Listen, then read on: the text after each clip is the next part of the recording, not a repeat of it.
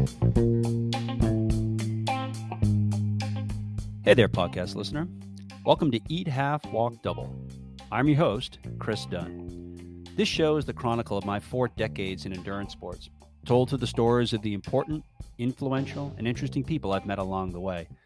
And I certainly have met my share.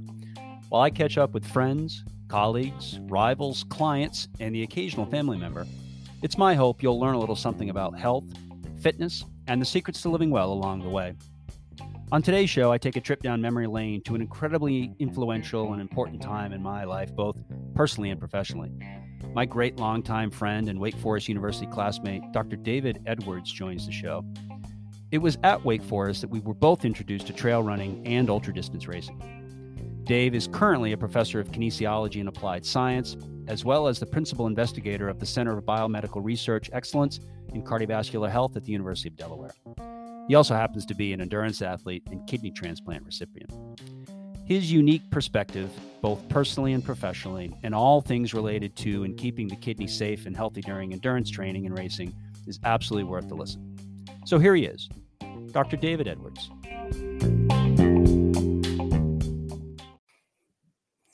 Hey, Doc, welcome to the show.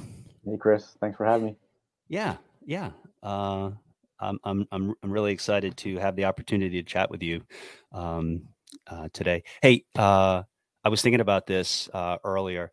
Um, you know, it's been almost 30 years since you and I left Wake Forest. Yeah, time flies.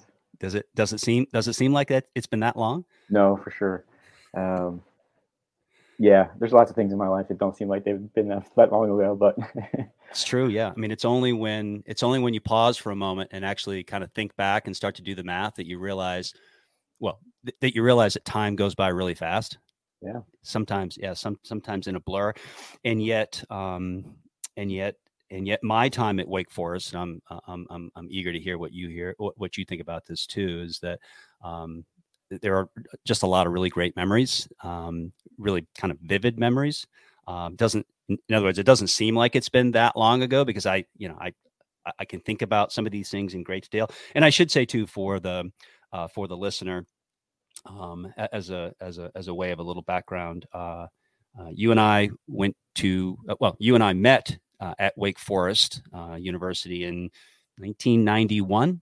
Yeah. As first year as first year grad students, I I have to share a, a quick story with you about about that initial experience and, and and again i'll be i'll be i'll be curious to hear what what what your initial experiences were. So i'll never forget um we probably i probably had only been on campus for a very short period of time and um it was our it was my first day our first day um, as first year grad students uh, assisting with uh, cardiac rehab.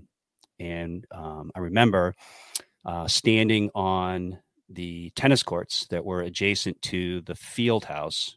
Mm-hmm. Is what I'm calling it. Again, for some things I remember very clearly, yeah. other things it's a little bit fuzzy.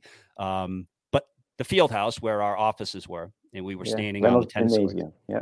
Yes, we were standing on the tennis courts, and each of us, as first year grad students, had a line of cardiac patients. Uh, phase three or phase four ma- maintenance patients. Um, this was this was outpatient uh, cardiac rehab um, as, as part of as part of Wake Forest University's cardiac rehab program. That as first year grad students.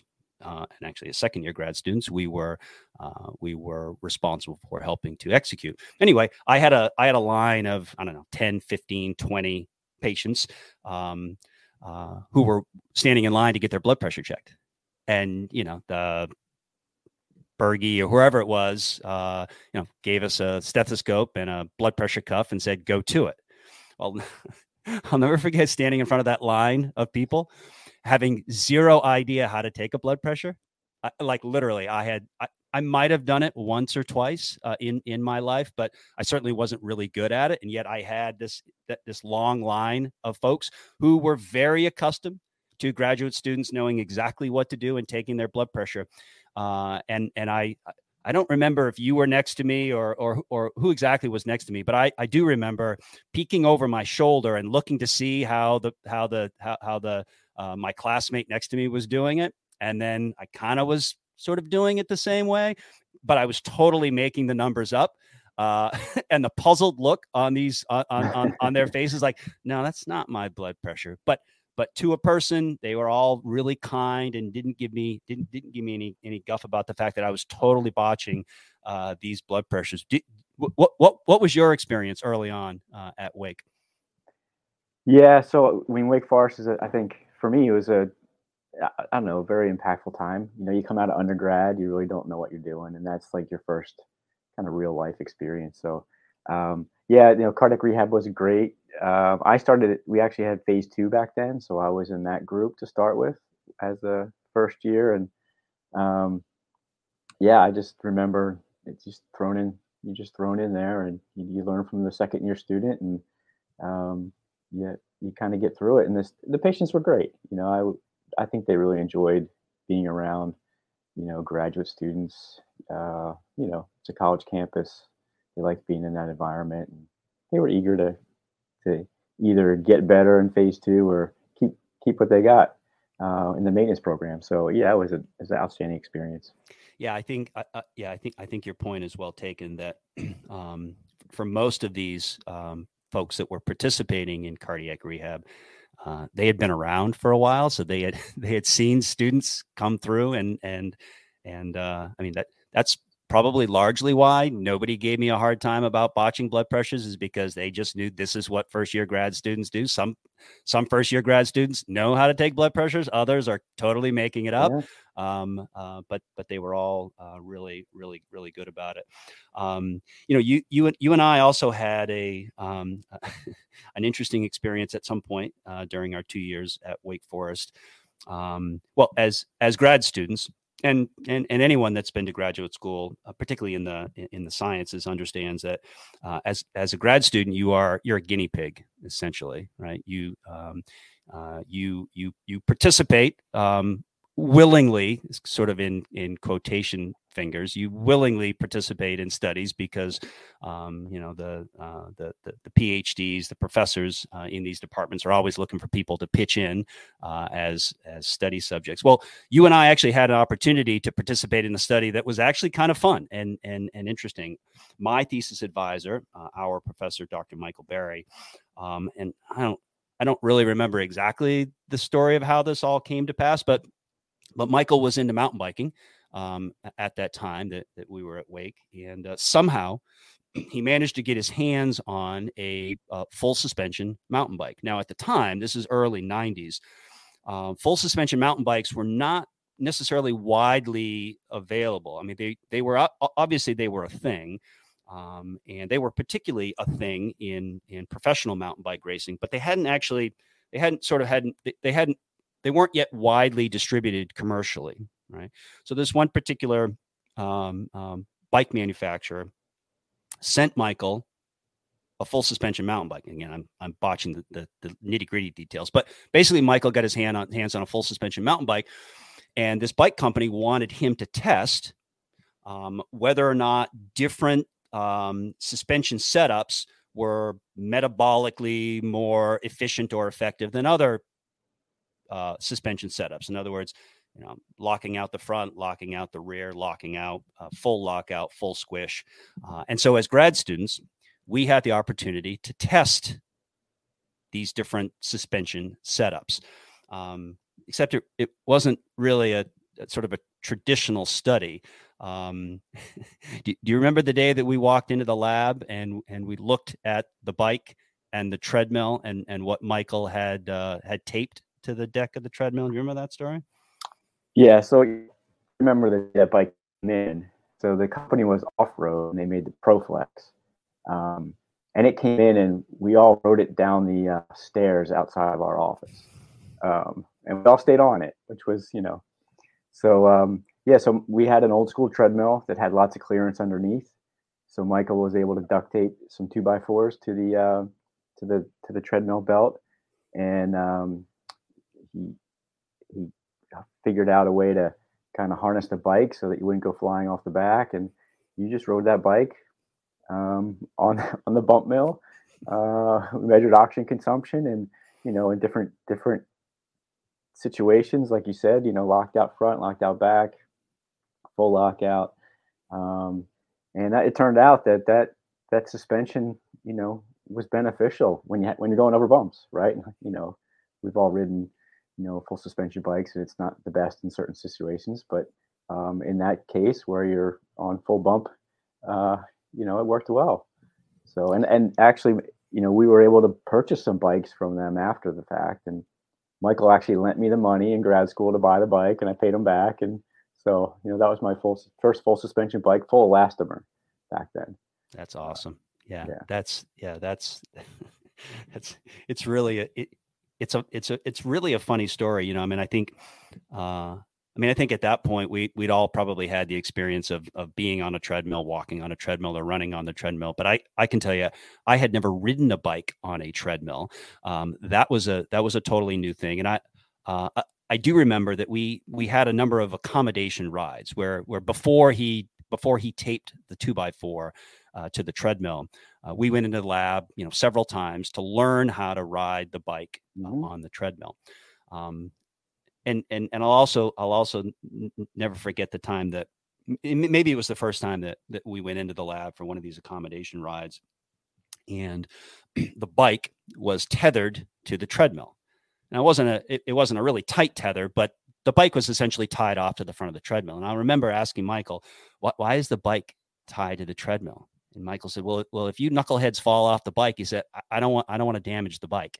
I want the mm-hmm. bike to stay in one piece. Like, he, not that he had complete disregard for us, um, but he's he, he, he, sort of had a little bit more regard for the bike than uh, than the grad students. Uh, but what uh, what what what an what an amazing experience.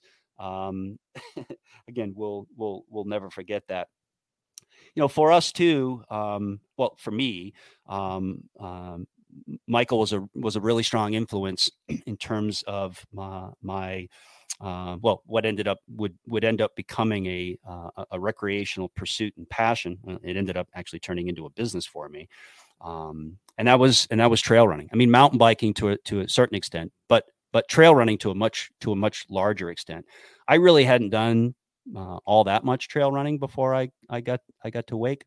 Um, but as grad students in that program and and and being um, you know, very strongly influenced uh, by Dr. Berry, um, I began to develop appreciation for trail running. For you, uh, Dave, before you before you you you came to Wake, um, had you done a lot of trail running b- before before then?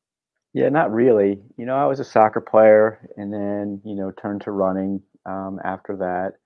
Um, so when I got there, yeah, that was that was new. Um, I'd say there was a little bit up here, but um, yeah, so that was yeah, I think a big part of of um, my future as well, right? Like it was just an influential time, and um, yeah, trail running, mountain biking.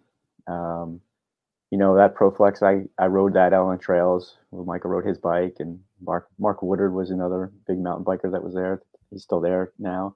Um, yeah, so I, I, I totally agree. Yeah, I mean, we would run from campus and find trails. That's just what we did every day. Michael also had this. Uh, I mean, t- to your point, how how how influential he was really um, on me, and it sounds like on you.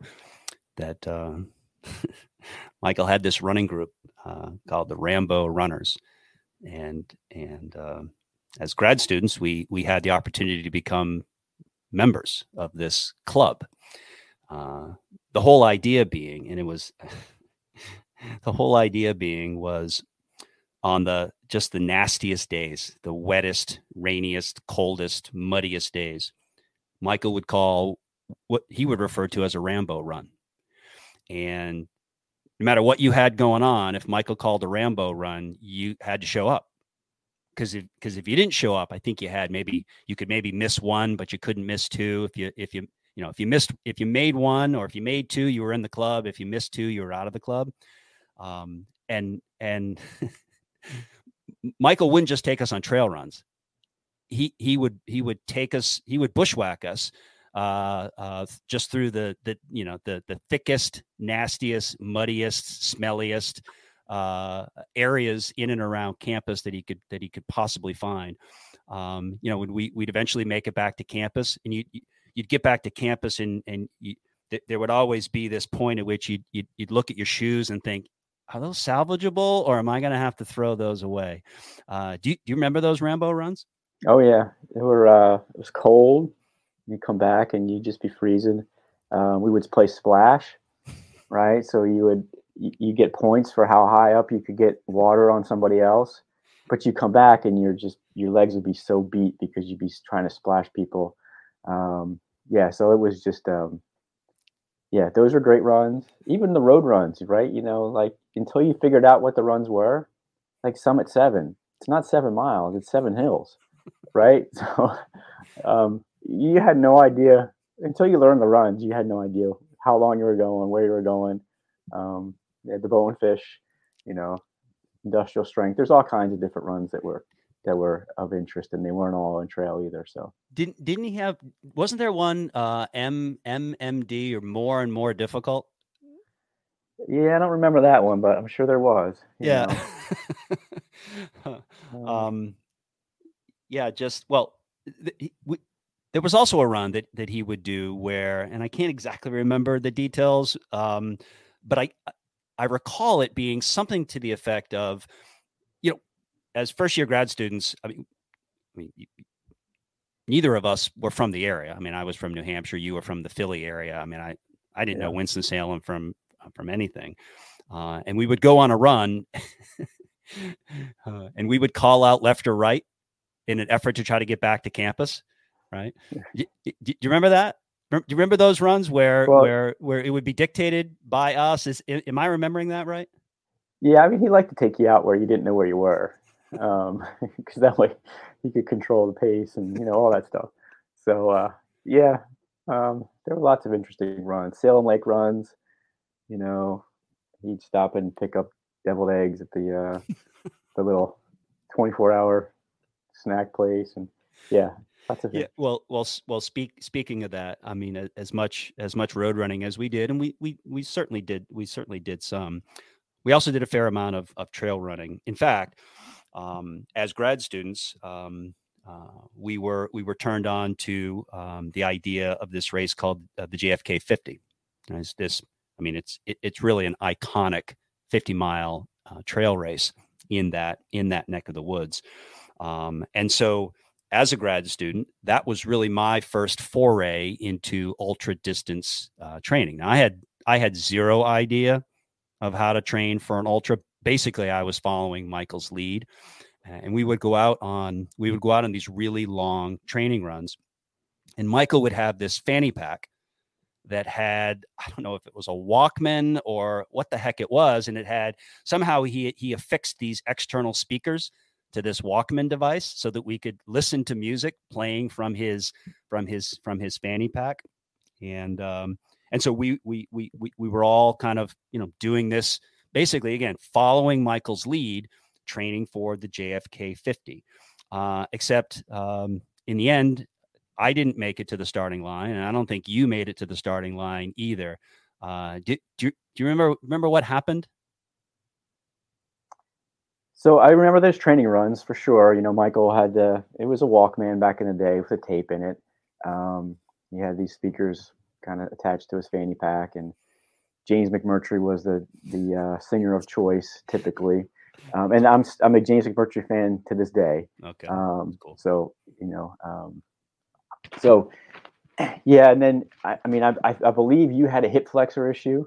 Um, you tended to that was your injury of choice typically back then. True. Um, I don't even know what happened to me um, at that point in time. Um, I eventually did the JFK a few years later. I came back to work for Michael for he had a clinical trial going on. Um, but yeah, I don't remember why why that didn't go off that year, but uh, maybe you can remember why I didn't. Yeah, I well, I no, not not not specifically, but I, I I don't even think Michael made it to the starting. Yeah, I don't think anybody made it that year. Um, yeah, I'm not sure. But the you know JFK was or um, the shut in was always a big event, um, and then JFK was something that we talked about doing. Um, just didn't.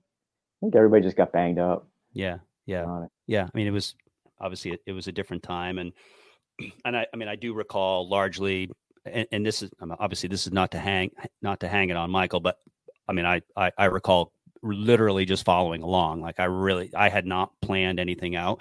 But you, but you mentioned you mentioned the shut in uh, Ridge Trail race. That's also an iconic race down there. Um, and you, you have a funny story about uh, uh about about the shut in. Uh, again, as as grad students, um, it was sort of a rite of passage. I mean, particularly if you you know if you if you kind of hung out with Michael and if you were involved uh, in, in in in Michael's weekly runs. Eventually, the discussion got around to this shut-in Ridge Trail uh, uh, run or race that that Michael had you know had he had participated in for years and had brought grad students to that event for years. Um, and you know, from a trail racing standpoint, that that really was the I believe that was the first trail race I probably had ever done. Well, you had an interesting story about so so for the for, for the listener that has never heard of the Shut In Ridge uh, Trail Race, what what essentially what what is it? What what's the distance? What's the what's the terrain? How much do you remember about the Shut In? Yeah, so the Shut In um, starts in Asheville, and you head up about 17 and a half miles, pretty much uphill the whole way. Uh, you parallel the um, um, the um, what's the parkway called down there? Yeah, Blue Ridge Parkway. Blue Ridge Parkway. Yeah, I was thinking Shenandoah, but that's where that's in Virginia. So it's Blue. Ridge down in North Carolina. You parallel that. You have some friends drive uh, along along the trail and uh, bring you some things to eat or drink, should you choose to do so. Um. So um, that first year, I'll, I'll, my motivation for that race was partly um, due to to Dr. Jack Rejeski.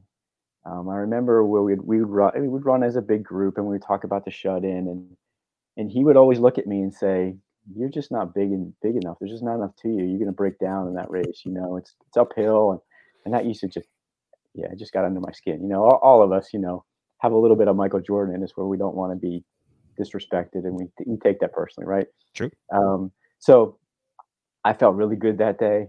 Um, I remember we started and I was like, well, the pace is kind of, you know, I can go faster than this. So I got in with the group, kind of asked him what their, you know, their goal was, and and, and essentially your finish time in the shut in at that point, the, the course has changed a little bit now, but if you finished in, in three hours or so, that was a pretty good time, equivalent to like a three hour marathon, something like that. So I got in with this group and and asked them what their goal was, and that's what their goal was. I'm like, all right, I'll stay with them.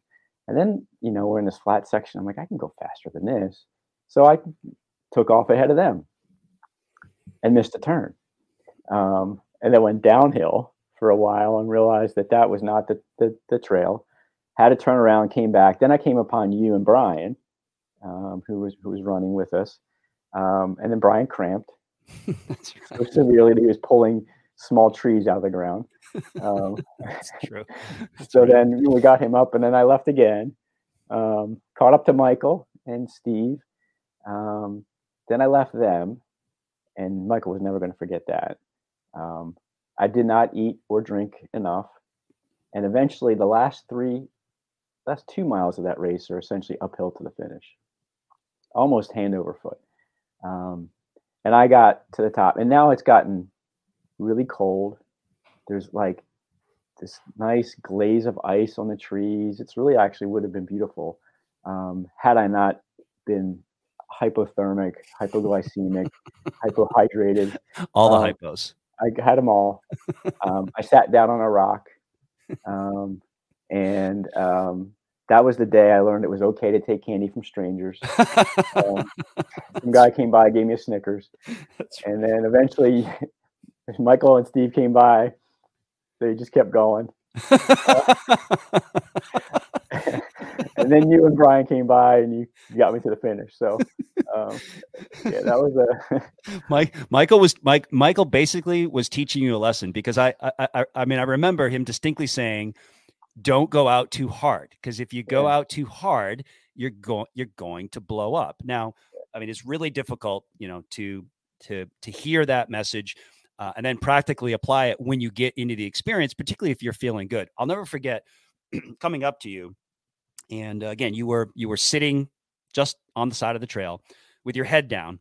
Um, and we got to you, and again, you had all the hypos, uh, which was pr- probably you know a big part of the reason why you had sat down at that point. And and we got you up, and uh, I said, uh, I said something to the effect of, uh, uh, you know, Dave, what, what what's going on? Why, why why are you sitting by the side of the trail? And you said something to the effect of, I, I got to this point and I couldn't remember which way to go.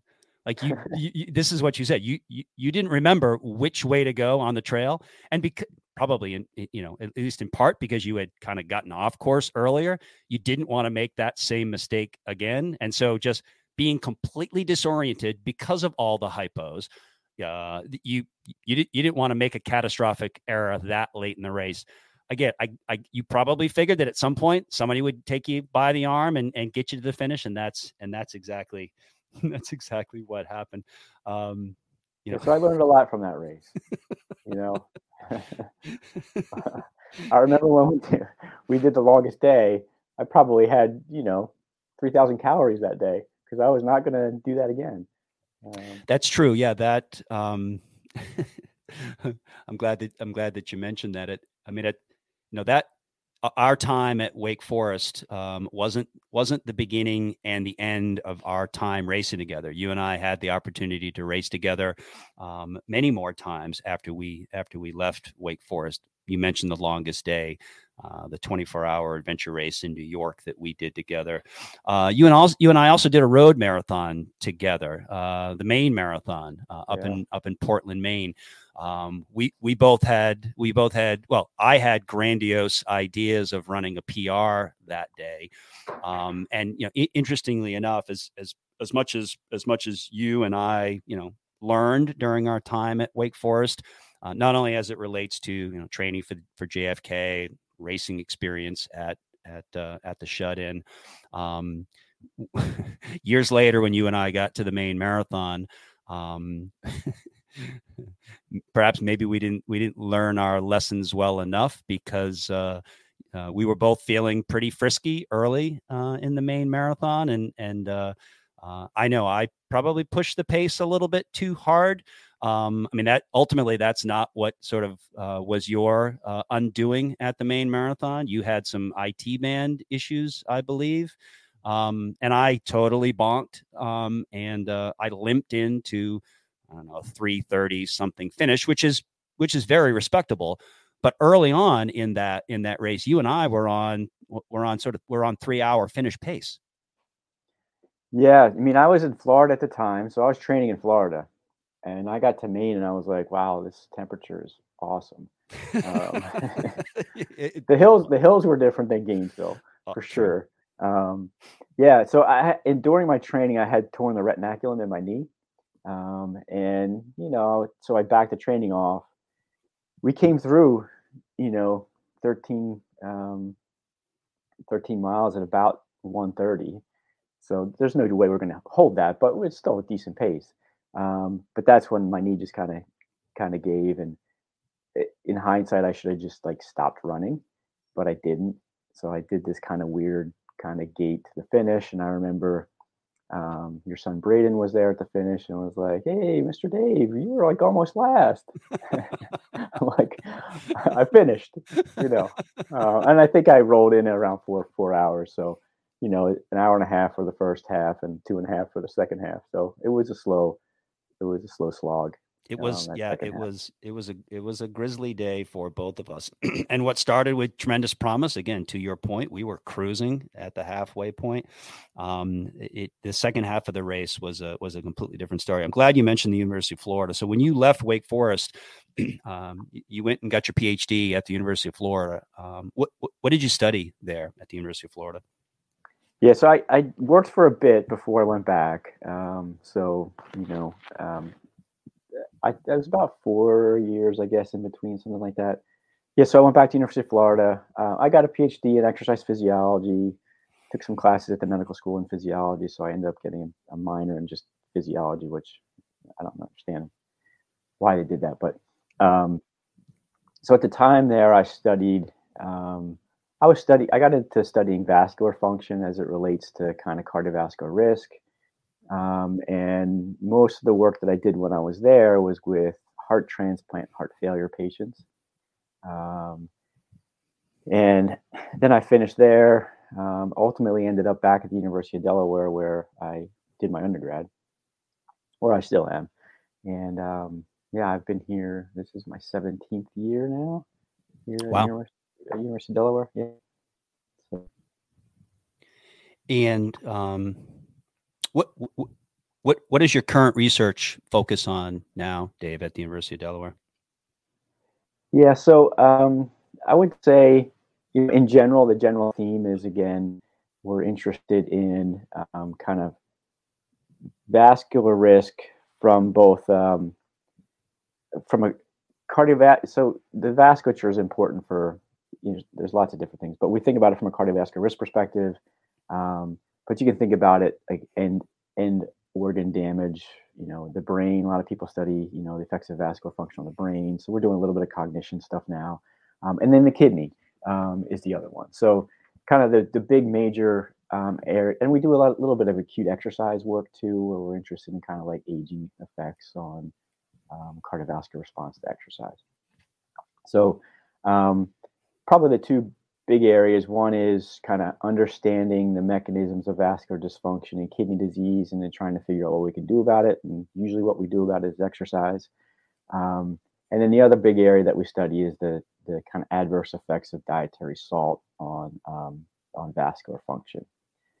Um, so the, the, I think the important part there is that we're we're not studying like elite endurance athletes that may be depleting their salt stores, right? This, these are just everyday people that eat too much salt. In general, the population does. So those are the the major areas that we study. Well, you have, uh, as it relates to the kidney, uh, you actually have a you have a personal story um, uh, rela- related to, to, to the kidney and kidney disease and and kidney disease and exercise. Um, we'll we'll get to your kidney transplant in just a moment because I think that's a, re- a remarkable personal story. Um, but but w- what is your story, your own personal story, as it relates as it relates to to, to kidney disease? Yeah, so um, I was born with a congenital defect in my um, kind of plumbing system, right? Um, so that wasn't caught until I was uh, a year, year and a half, something like that. Um, you know some damage was done you know this was the early 70s so you know there's you know maybe maybe it could have been handled a little bit differently surgically. So there was some damage um, to the kidney as a result of that where you know the urine doesn't go out it goes back into the kidney and it damages it. So uh, what's called hydroureters and then hydronephrosis when it gets into the kidneys. So that was the damage that was done. Um, they really didn't know you know how long the kidneys would last. It was one of those things where um, you knew it was there, and just monitored it. I mean, fortunately for me, um, you know, I always saw somebody. I fortunately went on to in, in, to study physiology, so you know, I understood the physiology, and um, it was a slow burn over you know 50 years, um, and much longer than they anticipated, and from um, my personal perspective and my nephrologist perspective, they think that you know exercise probably helps to slow that process. Um, and then you know I had the transplant. It'll be a year in June. Um, so yeah, it was you know I raced for a while, and then eventually what happened is you know my hemoglobin levels dropped, and I just couldn't do what I wanted to do. Um, so you know I just continued to run and exercise and do those types of things, and now, you know, afterwards, I'm back to run. I was back to run in about three months, three and a half months after the transplant. And, uh, you know, pretty much no restrictions, to everything I want to do. Um, so that's that's kind of where I am. And, and and the reason that I got into studying kidney disease is when I went and looked looked into some of the literature. There just wasn't that much there. There was a study that came out in early early 2000s that just showed that essentially having kidney disease is a cardiovascular risk equivalent. Um, so there just wasn't a whole lot of work trying to figure out why that was. So that's kind of how I got into that. Um, you know, and and we've continued to kind of work in that area. so for you know for the handful of decades um, as an endurance athlete, um, uh, you know, de- dealing with well, dealing with this kidney issue, this kidney consideration. Um, did you have to take special precautions? I mean, I'm, I'm talking about pre-transplant. Um, mm-hmm. when when you were when you were when you were training and racing? Did were there any special precautions that you had to take um, um, in, in, order to keep you know your your one super functioning kidney functioning the way that it was supposed to function? Yeah, so that's it's a, it's interesting that you state it that way because I really didn't have one super functioning kidney. Both kidneys were damaged to essentially equal effects. So, you know, both of them had some disease, and between the two, at one point, I probably had the equivalent to one, but it just kind of kept going down. So the precautions, um, really, so in kidney disease, you don't do a very good job in concentrating your urine, right? So um, if you know a, a, healthy individual with healthy kidneys is dehydrated, they'll ex- excrete a very small volume of urine, um, and my kidneys just didn't do that. Um, so I had to really make sure that I maintained um, hydration during um, any kind of event. You know, the longer the event, the, the bigger the deal right? Because the more fluid you lose.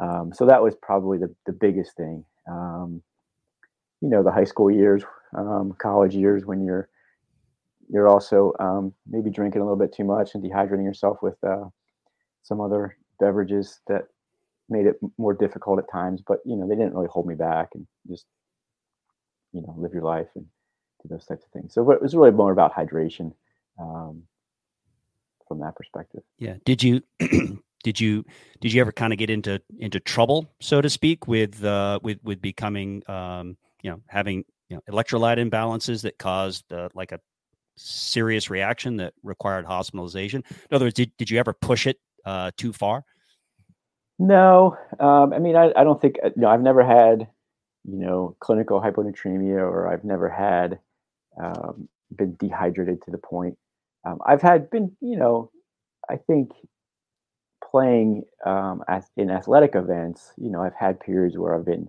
a little bit, you know, you get disoriented, you start to see this, the, those, you know, bright spots, and you feel like you're going to pass out. But, um, you know, no different than I think anybody else. So I think that you know that was okay. There've been some events where, um, if it's really really warm and high humidity, you know, high heat days, I just didn't do well. Um, but I never got myself into trouble that mm. I can, can remember. Yeah. So how how did you know that it was time to to have the to have the transplant? I mean, obviously you, you knew that day eventually would come, but how did you? I mean, what what was the tipping point for you, or maybe there wasn't a tipping point? What how did how did you get to the point where you you, you decided you know what it, it's time? Well, you know, to be honest, if I had been seeing a doctor, I would it, I wouldn't have known. Um, so you know, I still could do everything I wanted to do a little slower, but um, and but you know, they it was clear from the blood work that you know my you know estimated GFR, which is you know glomerular filtration rate, is you know how how much your kidneys filter per per minute. You know, was really really really low. It was down into the to the low teens. Um, so at some point, he it was tricky because it was during COVID um, so that second year of COVID, so 21, things got a little bit better that summer. Um, so it was June of 21 that we did it. My sister turned out to be a match. Um, she donated a kidney. So it was really, from that perspective, it was pretty pretty simple. Um, you know, what's funny is when I went into the to have the transplant, you know, they kind of looked at me and my sister and said, "So which one of you is getting the transplant?" um, so um, the pictures pre-transplant, you know, it's just kind of it was kind of you know, so you know, the good the good the positive thing is I don't really have um, any other issues. You know, the cause of the kidney disease is not going to come back, right? Um, you know, don't have diabetes you know hypertension is not related to the kidney so there's not there's nothing going to be banging on the kidney that should cause some problems other than the immunosuppression that can slowly cause some damage over time but so you know um, i'll have my year checkup in june and they told me that i can just see a local doctor and just come back and see them in a year when i after that so um, things are going really well yeah so um, i mean essentially if you if you if you wanted to get back to to training and racing you don't you don't have any you don't have any limitations that or medical or clinical limitations at this point No, yeah. So I fully anticipate. I did, you know, I did a um, the Manchester Road Race with my daughter in in November, um, just as something fun to do. Um, my, Shannon, my wife, did it as well, uh, but I ran with Elise, and um, yeah. So I, I fully anticipate that. I did, actually did a little bit of speed work last week, so you know we're trying to get slowly back in there. You know, I run probably, um, you know, 20, 25 miles a week at this point, so something like that. Um, yeah. Yeah. Um, I mean, as much as much as you just professionally, as as much as you probably understood about the um, uh, the transplant process, and probably as much reading as you had done about transplant and about how that was all going to uh, to to uh, to proceed. Um, was there anything that surprised you or or caught you off guard after the fact as it relates to transplant something you something related to the transplant and the recovery that you that you didn't expect well you know i, I think we all you know if we're if we take care of ourselves and we stay fit we always think that we can bounce back really really fast from things right but the two weeks after after surgery were brutal uh, it was tough um, so, but you know, then once the two weeks was up, it, it was fine. So I think I underestimated how how debilitating having your gut cut open is. You know, like those first two weeks are tough.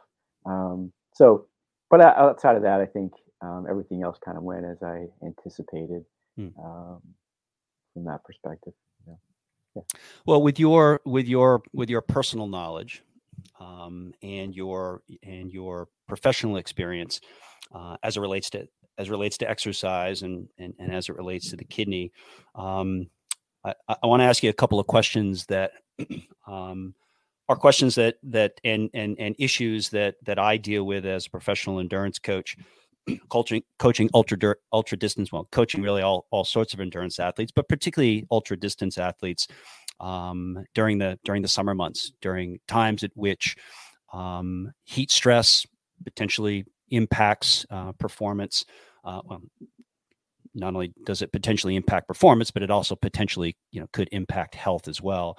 So I'm uh, I'm, I'm I'm eager to get your your your professional thoughts about a couple of issues uh, related uh, to the to the kidney and exercise.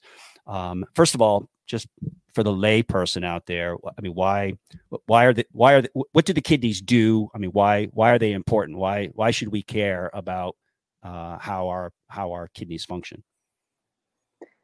Yeah, so I mean, the kidneys are critical.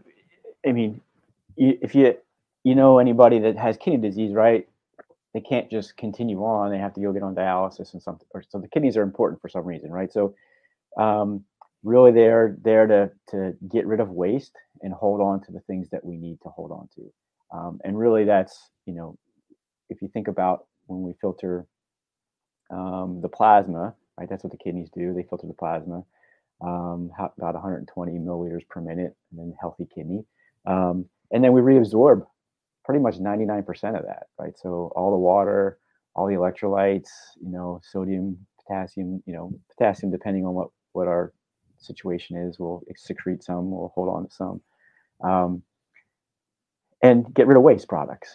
Um, so that's what we typically think of the kidney for but the kidney is also important for you know um, that's where erythropoietin epo the hormone that stimulates red blood cell formation in the bone marrow is produced vitamin d is activated in the kidney um, calcium homeostasis the kidney is important for so lots of different things that the kidney kidney plays a role in um, blood pressure regulation you know um, particularly by regulating volume um, so the kidney is you know is pretty important from that perspective now, is there is there a difference? Um, is there a difference to how the kidney reacts or responds to exercise in different environmental conditions? Say, you know, excessive heat. Um, it, uh, does the environment with which we exercise in does that does that impact the kidney at all?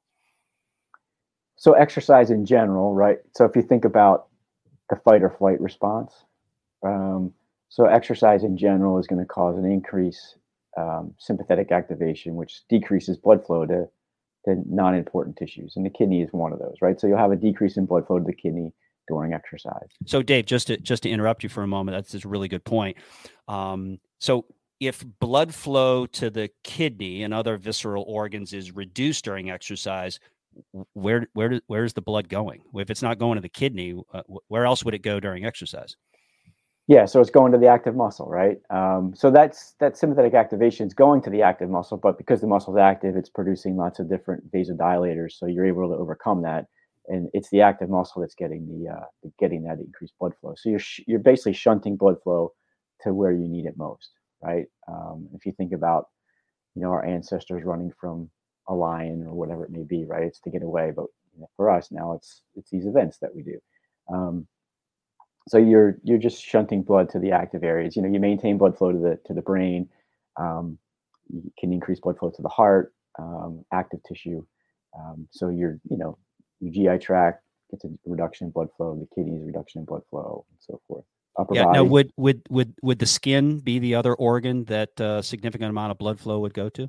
Right. So depending on the well, in any in any situation, you're going to have an increase in blood flow to the skin. But in really really hot conditions, um, the skin will get even more more blood flow, and that could actually be detrimental to performance because that comes at at the expense of the active muscle, right? So um, you only have so much. Your cardiac output is only so high, so it can be distributed to the muscle and the, and the skin.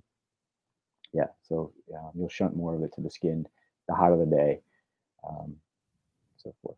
Yeah. So so it is the kidney. So to your point, during exercise in general, blood flow to the to the kidney is reduced um, in order to in order to get that blood flow to areas in which it might be more productive, uh, particularly the the exercising muscle.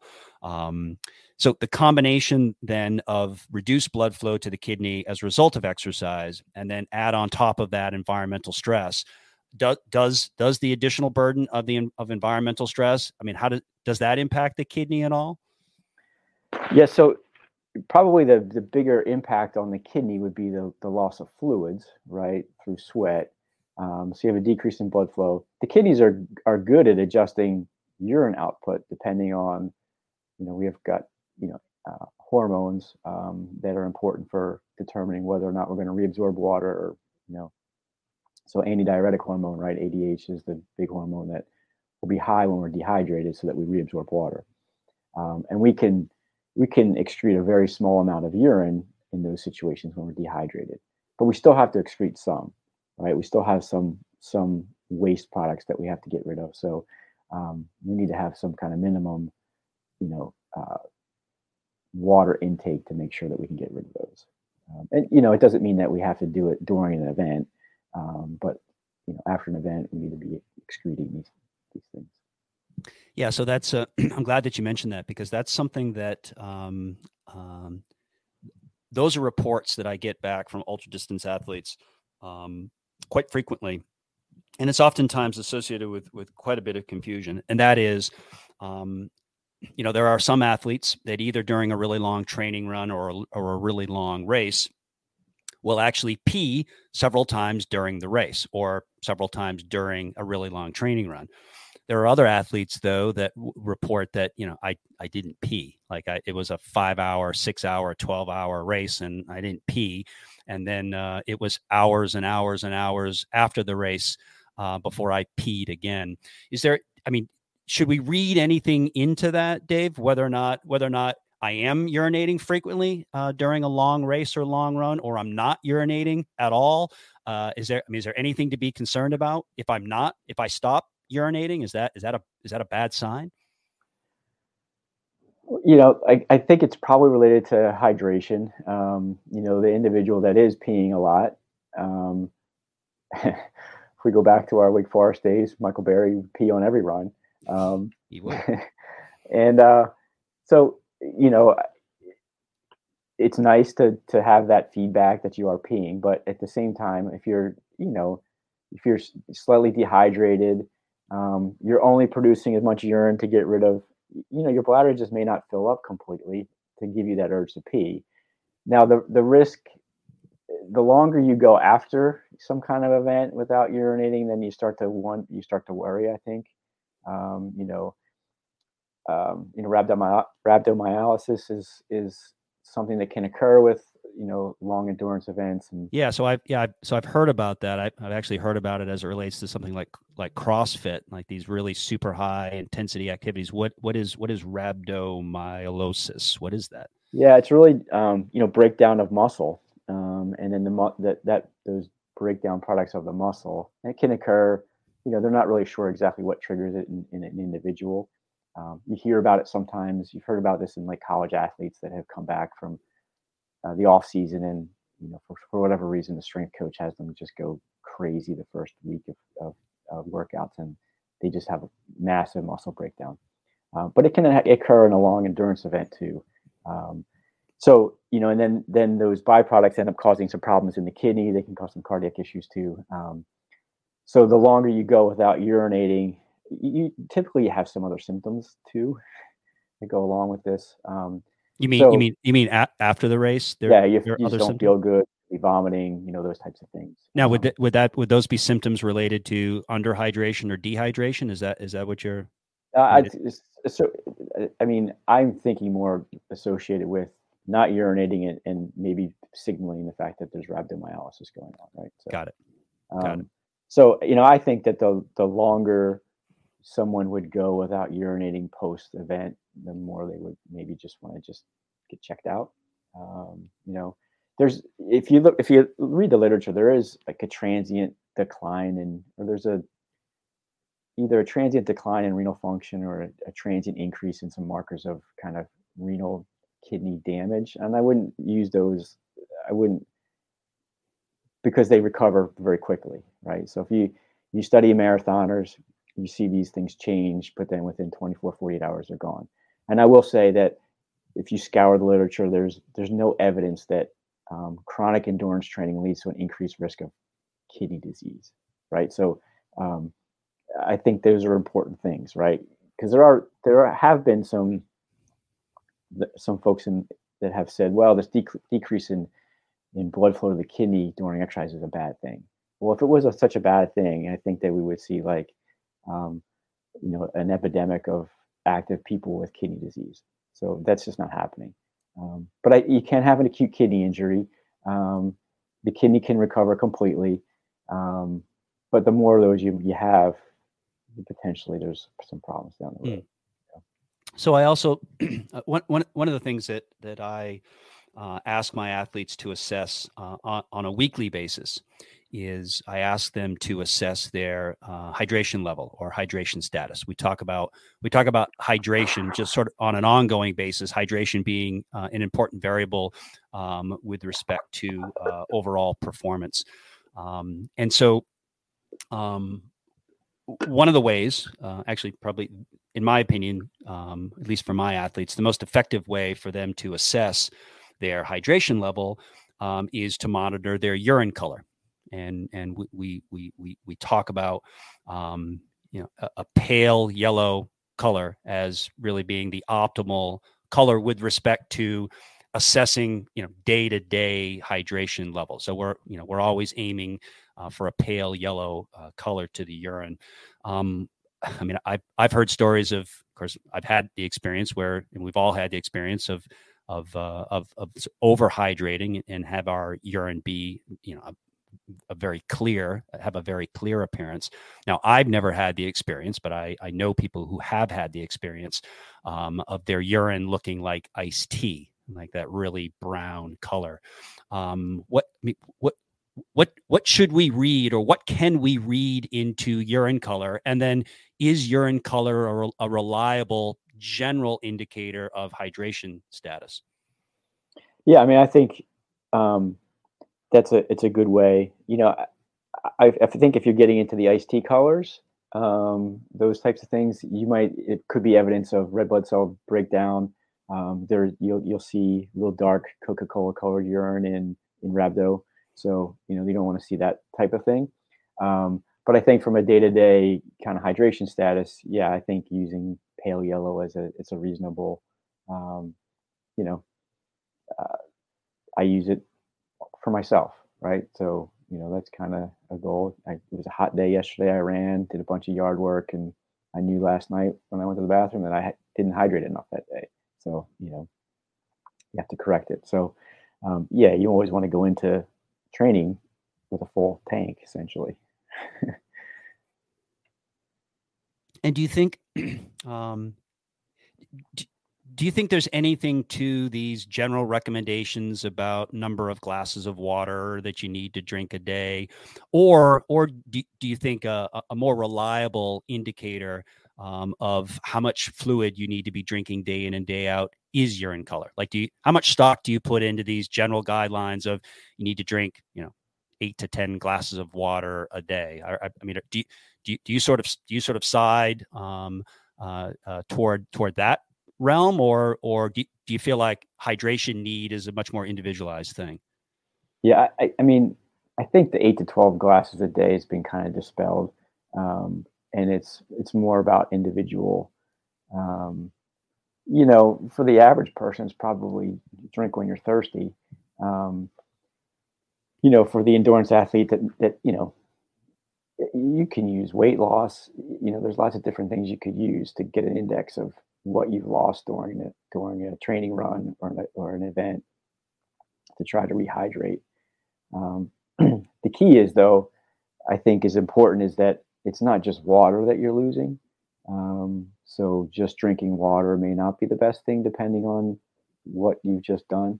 So, um, you know, for the average person, just drinking water it may be okay, but you know, for an endurance athlete, probably not. Yeah, I'm so I'm I'm really so glad that you that you brought that up because w- w- one of the things that I strongly discourage my ultra distance athletes from doing is drinking plain water exclusively uh, during an ultra distance uh, training unit or an ultra distance race, particularly in situations in which there is um, some kind of uh, additional thermic stress, some kind of additional stress associated with the environment. You know, and I, I, I mean, I have personal experience uh, in this realm. A number of years ago at the Vermont 100. Um, I don't know. I, I went through a stretch of probably six hours or so where I was I was profoundly nauseous. I was so sick to my stomach that I couldn't uh, my my drive to eat became nil, uh, and and and my drive to hydrate was also pretty low as well. Um, and so I got way behind on both my nutrition and hydration. Uh, eventually ended up I was there. I know. I was just, you know, as I started to tell the story, I'm like, you know, you know who was supposed to step in uh, at that uh, mile 76 aid station and pace me um, was Doc Edwards. Yes, you were. That's right. You were queued up and and ready to pace me. Um, I got into that mile 76 aid station, and I, I had already kind of made up my mind that I, I wasn't going to continue. Um, but I did say out loud that I was going to sit down and and uh, have a little bit of of of, uh, uh, of chicken broth and uh, make a decision as to whether or not I was going to continue. I ended up not continuing. Uh, I felt really bad and guilty that you had driven all that way only to see me sit in a chair and and give up. Um, but as it turns out, it was it was almost certainly the the, the right call because hours later, uh, when I got up to urinate, um, I lost consciousness. I had uh, uh, post-micturia syncope, syncope associated with emptying the bladder. I guess I don't know. You probably know more about that than I did than I do. Anyway, it it uh, it landed me uh, in the emergency room uh, at Dartmouth, and uh, after a couple of uh, bags of of IV fluids. Um, it was determined that I was hyponatremic. I had low serum sodium levels. Um, uh, in this case, not related to over consuming fluids, but almost certainly under consuming fluids uh, in, in the environmental stress that I was in. Again, to your point, um, uh, I was losing electrolytes at a, at a very, very rapid rate uh, in sweat. Um, and because of that, uh, my my sodium levels had gotten to a point at which it was a significant concern um, and actually almost certainly was was part of the reason why I lost consciousness. Now that experience, it just in in, in, in a, that personal experience, in addition to my um, you know my my professional knowledge in this realm too, has led me to the the recommendation that consuming plain water during ultra distance training and ultra distance racing exclusively is probably not a good idea. So I always suggest that my my athletes drink a uh, an electrolyte containing beverage. So to, to sort of, you know, not to replace electrolyte losses because the, the objective is not to replace but to replenish Um, in so much, uh, so that you know, in so much as so that we can maintain um, reasonable levels of electrolytes, uh, specifically hyponatremia. Um, uh, you know, with with with with your with your uh, with your history with with dealing with the kidney disease that you dealt with, did you ever have a did you ever have a run in with hyponatremia? I mean, you, you, you sort of mentioned it uh, at at the Shut-In, but probably was never diagnosed. Um, but and and how how big of a deal do you think hyponatremia is for uh, ultra distance uh, athletes during you know environmentally stressful situations? Yeah, so uh, personally, I've never experienced it. I did, you know, um, in later, longer events, I, I, you know, along with you, we would take some electrolyte pills, and and that that helped. And I always, you know, instead of drinking water, drank like diluted Gatorade or something like that. So, um, yeah. So I mean, the the, the problem with hyponatremia is that when you, um, you know, our body likes to stay in equilibrium between what's inside our cells and what's outside of our cells when it comes to electrolytes. So, um, if you dilute the extracellular fluid, which is essentially the plasma and the interstitial fluid, um, then that fluid will move into our cells and the cells are going to swell. And if that happens in the brain, right, that causes problems. You start to have cognitive issues, um, eventually can lead to seizures and, and you know um, it's really really severe like coma and things like that. So that's where you just don't want to get. So um, i think it's become much more um, in the last 10 years much more of a kind of something that people are aware of. You know it used to be at these marathons you know where you you know i think it started with lots of folks would do marathons to raise money for different societies and so forth. And they were like five hour, five and a half hour marathoners, and they would stop at every water stop and they would just drink water. Um, they weren't exerting themselves excess, excess, excess, excessively, but by the time they finished, they were hyponatremic because they just totally diluted their right. So that's excess fluid. What you've talked about is the dehydration side of things, where you can you can lose fluid, but you can losing so many electrolytes, you can also become hyponatremic. So um, you know, if you drank pure water in that instance, you would become pretty hyponatremic. Um, and then you're going to get swelling of, of tissue. And, and it's the brain really that we worry about um, in those situations. So let let's um, let let's let's finish with this. Based on your your your personal and and professional uh, experience here, uh, not not only as a PhD level exercise physiologist, but someone who has um, not only studied the kidney, but um, you know, but but but dealt with with his own challenges related to the kidney. Um, like what, what what's your best advice uh, to endurance athletes for a keeping their kidneys healthy and and and functioning, you know, sort of tip top, uh, and then b, um, I mean, what, what are the important things to consider uh, related to uh, hydration in you know with, with exercise during environmentally stressful situations yeah, I mean, I think for most people, the kidneys will take care of themselves, right? They're pretty, you know, they're there to help maintain homeostasis, right? Um, so they're gonna hold on to sodium and water when you need to. They're gonna get rid of excess sodium. You know, eat a high salt diet. Um, I think for the individuals that don't um, exercise a ton and lose a lot of electrolytes, that we eat way too much salt, and that can be damaging. There's evidence that that's not great for the kidney, excessive salt, but um, I don't think you want to limit salt in someone who's losing an excess amount on a daily basis. So, I mean, that's the caveat to like making sure, you know, from a salt perspective. Um, from a hydration perspective, I think you just want to maintain maintain hydration. You know, you're gonna you're gonna lose fluid when you exercise. I mean, it's just it just happens. It's normal, right? And you're all gonna you're gonna be dehydrated uh, uh, to some extent. Um, it'll impair performance so you're going to slow down you know so you can't maintain the same intensity which then you know is beneficial to organs because the intensity is decreased. Um, and making sure that you rehydrate afterwards i think is is really the essential part of it right? Do the best you can during an event um, afterwards make sure you rehydrate um, and replenish electrolytes like you said yeah, actually, I'm, last last follow up question. I'm glad that you mentioned uh, post activity uh, rehydration. Um, so, is it is is there any truth uh, to the theory that uh, the most effective way to rehydrate the body following um, following an activity in which there's significant amount of environmental stress and potentially loss of both fluids and electrolytes. Um, is there is there anything to the theory that the the best uh, the best beverage or the best um, the best fluids to rehydrate with is something that's an isotonic solution, a solution that's approximately the same uh, concentrate as as body fluids. In other words, uh, do we do we go? I mean, what do what what do we grab post event? Do we do we grab the bottle of water? Do we grab the straight bottle of Gatorade, or do we grab something that's something in the middle? Um, you know, a, a diluted form of of Gatorade. Is there is there an optimal type of beverage to uh, to to to more effectively rehydrate uh, after that that that that type of environmental stress.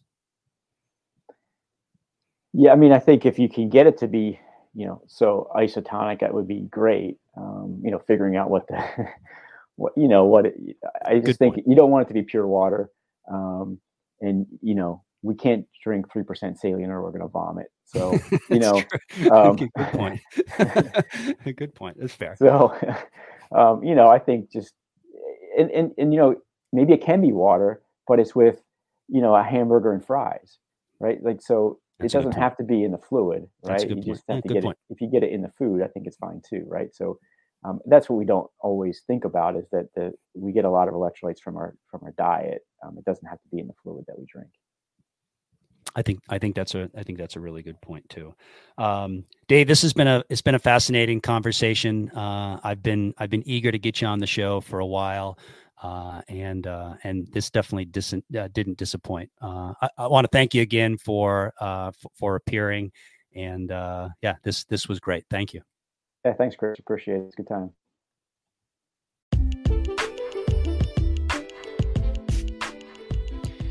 You know, perhaps the best thing about chatting with Doc is that he helps to fill in the gaps in my memory about our time at Wake. And as many stories as we shared, there were an equal number of great memories we didn't get a chance to cover. Well, if you liked what you heard, please consider giving the show a follow. And if you really liked what you heard, please consider sharing it with your friends. I'll be posting some supporting media on my Twitter account at Coach Chris J. Dunn, so please make sure to check that out. And lastly, remember, the secret to living well and longer is to eat half, walk double, laugh triple, and love without measure. Until next time.